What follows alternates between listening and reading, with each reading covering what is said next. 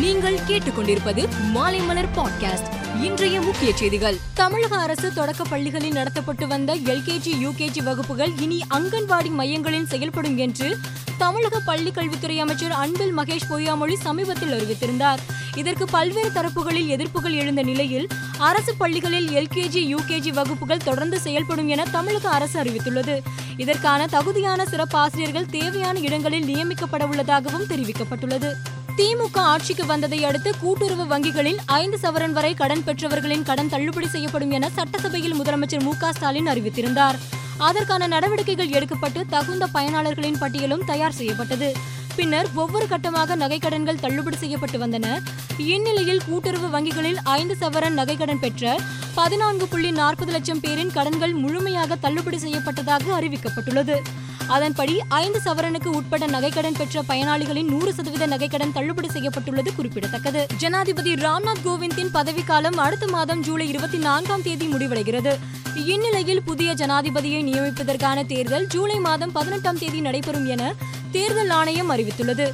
நாடாளுமன்றம் மாநில சட்டசபைகளில் ஜனாதிபதி தேர்தலுக்கான வாக்குப்பதிவு நடைபெறும்.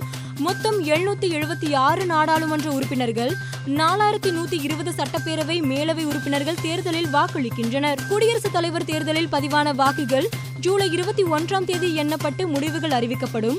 புதிய ஜனாதிபதி ஜூலை இருபத்தி ஐந்தாம் தேதி பதவியேற்பார் என்றும் தேர்தல் ஆணையம் தெரிவித்துள்ளது. டெல்லியில் இன்று மற்றும் நாளை நடைபெறும் உயிரி தொழில்நுட்ப தொழில் கண்காட்சியை பிரதமர் மோடி இன்று காலை தொடங்கி வைத்தார். இந்த கண்காட்சியில் முன்னூறுக்கும் அதிகமான அரங்குகள் அமைக்கப்பட்டுள்ளன.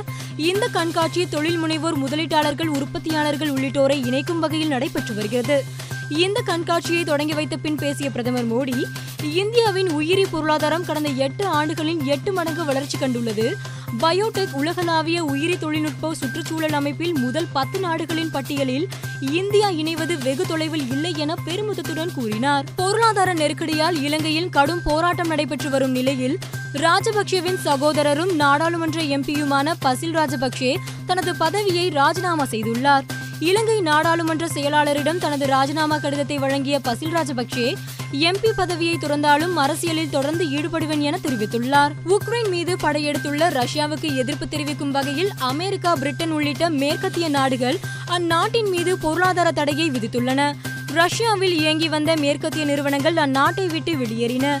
இந்நிலையில் இந்த நடவடிக்கைகளால் ரஷ்யாவின் பதினைந்து வருட பொருளாதார வளர்ச்சி பாதிக்கப்படும் என சர்வதேச நிதி நிறுவனம் நடத்திய ஆய்வில் தெரியவந்துள்ளது. மேலும் ரஷ்யாவின் இந்த ஆண்டு பொருளாதாரம் பதினைந்து சதவீதம் குறையும் என்றும் தெரிவிக்கப்பட்டுள்ளது. சர்வதேச மகளிர் கிரிக்கெட்டில் இருந்து ஓய்வு பெற்ற இந்திய வீராங்கனை மித்தாலி ராஜுக்கு புதுச்சேரி கவர்னர் தமிழிசை சவுந்தரராஜன் வாழ்த்து தெரிவித்துள்ளார்.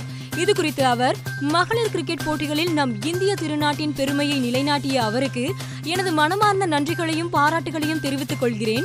கொரோனா காலகட்டத்தில் தெலுங்கானா ராஜ்பவனுடன் இணைந்து புலம்பெயர்ந்த வெளிமாநில தொழிலாளர்களுக்கு உணவளித்து தனது நாட்டுப்பற்றை வெளிப்படுத்தியதை இந்நேரத்தில் நினைவு கூறுகிறேன் என கூறியுள்ளார். மேற்கிந்திய தீவுகள் அணிக்கு எதிராக நேற்று நடைபெற்ற ஒருநாள் கிரிக்கெட் போட்டியில் பாகிஸ்தான் கேப்டன் பாபர் அசாம் நூற்றி மூன்று ரன்கள் எடுத்தார்.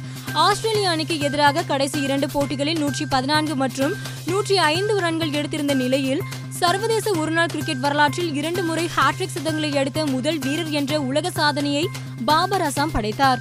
இரண்டாயிரத்தி பதினாறில் பாபர் அசாம் முதன்முறை ஹாட்ரிக் சதங்களை எடுத்திருந்தார் இது தவிர ஒருநாள் கிரிக்கெட் போட்டியில் கேப்டனாக அதிவேகமாக ஆயிரம் ரன்களை கடந்தவர் என்ற பெருமையையும் பாபர் அசாம் பெற்றுள்ளார். இந்த சாதனையை பாபர் அசாம் பதிமூன்று போட்டிகளில் படைத்துள்ளார். இதற்கு முன் இந்திய கேப்டனாக இருந்த விராட் கோலி பதினேழு போட்டிகளில் ஆயிரம் ரன்களை கடந்ததே சாதனையாக இருந்தது. மேலும் செய்திகளுக்கு மாலைமலர் டாட் காமை பாருங்கள்.